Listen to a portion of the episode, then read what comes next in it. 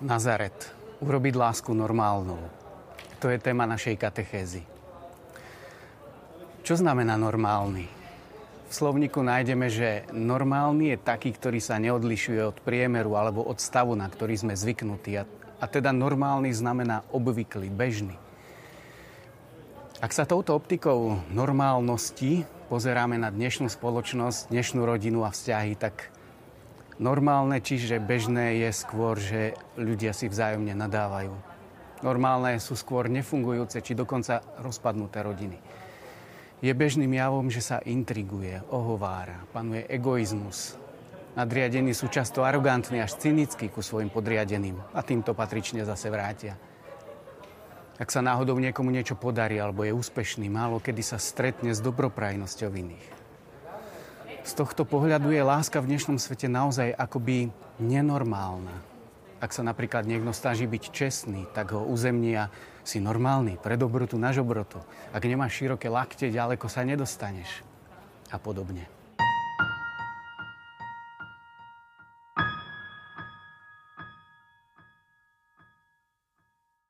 Ako synonymum slova normálny však nachádzame v slovníku aj výraz zdravý, čiže dobre fungujúci. Napríklad zoberme si normálne pľúca.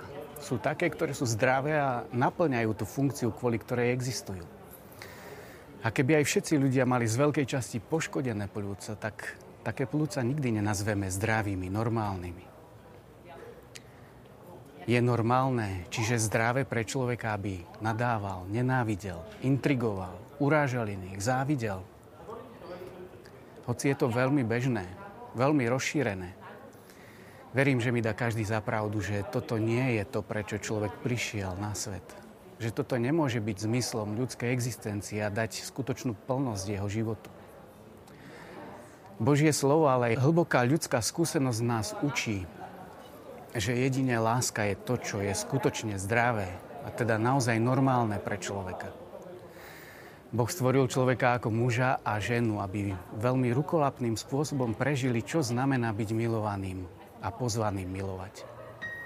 A povoláva ich založiť si rodinu ako miesto, kde sa nový človečik zrodí z lásky, môže zakúšať, že je milovaný a učí sa milovať. Učí sa, že láska je normálnou, aj keď to vždy nie je ľahké. Toto poslanie a zároveň veľkosť rodiny Boh osobitne potvrdzuje tým, že sám prichádza na svet ako dieťa do nazareckej rodiny. A ako dieťa sa necháva milovať a učiť láske od svojej matky Mária, jej manžela Jozefa.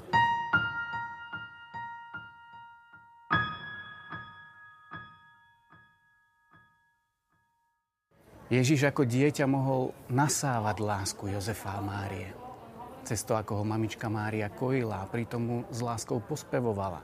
Cez otvorené rodičovské náručie, keď ho s Jozefom učili chodiť. Cez gesto dôvery, keď Jozef prvýkrát dovolil malému Ježišovi vziať do rúk pilku či dláto. Cez to, ako ho rodičia s bolesťou hľadali v Jeruzaleme.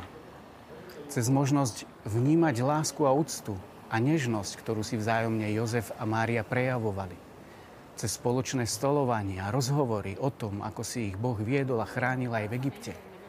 Teda cez malé, bežné, normálne veci, avšak naplnené veľkou láskou. V Evangeliu sú opísané viac menej tri roky z Ježišovho života. A to roky jeho verejného účinkovania, ktoré sú prežiarené jeho láskou a darovaním seba samého až po vyliatie krvi. Ale tomu predchádzalo 30 rokov školy lásky v rodine, kde v prvom rade zakúšal lásku a potom sa učil milovať v každodennosti a normálnosti života. Spomínam si, ako mi jedni manželia hovorili svoj zážitok s ich malinkou cerkou. Sedeli spolu na gauči, pritúlení k sebe, sledujúc svoju cerku, ktorá sa hrala na kuberci. Popri hre sa na nich mimovolne otočila a zachytila ich láskyplný pohľad. Zrazu nechala všetky hračky tak, a začala sa štverať za nimi hore na gauč a tisnúť sa medzi nich. Podvedome vnímala, že to, že ocko s mamkou sa majú radi a ona je toho súčasťou, je viac než všetky hračky sveta. Aká jednoduchá a normálna situácia a pritom tak cenná pre to malé dieťa, pre jeho proces dozrievania v láske.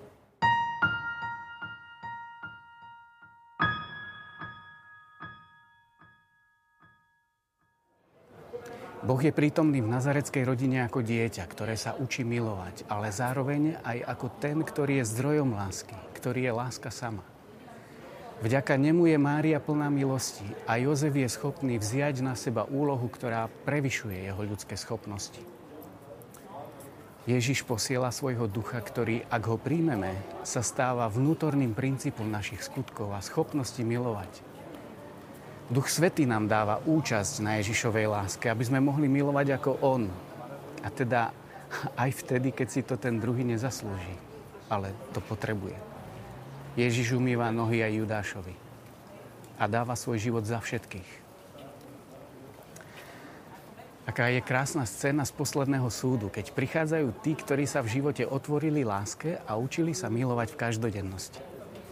Ježiš im ďakuje za to, že mu poslúžili a pozýva ich vstúpiť do plnosti radosti. A oni sa zrazu čudujú. Kedy sme ťa videli hladného, smedného a poslúžili sme ti? A on im hovorí, no predsa keď ste podali pohár vody tomu pocestnému, čo sa u vás zastavil, keď ste odpovedali do nekonečna na nekončiace otázky svojich detí, keď ste nevrátili úrážku, v ich prekvapení ako by sme mohli počuť, ale Ježišu, veď to je normálne. To by si hej ty spravil. Ani si nevšimli, že by spravili niečo výnimočné. Lebo láska skrze Božího ducha sa stala pre nich normálnou. Štýlom života. Kiež by sme všetci hlboko prežili, že sme bezpodmienečne milovaní Bohom. A kiež by sme celou svojou bytosťou pochopili, že milovať, teda darovať seba samého, je tá najnormálnejšia cesta života v plnosti a tiež každá rodina sa stále viac stáva tým miestom a školou lásky podľa vzoru nazareckej rodiny.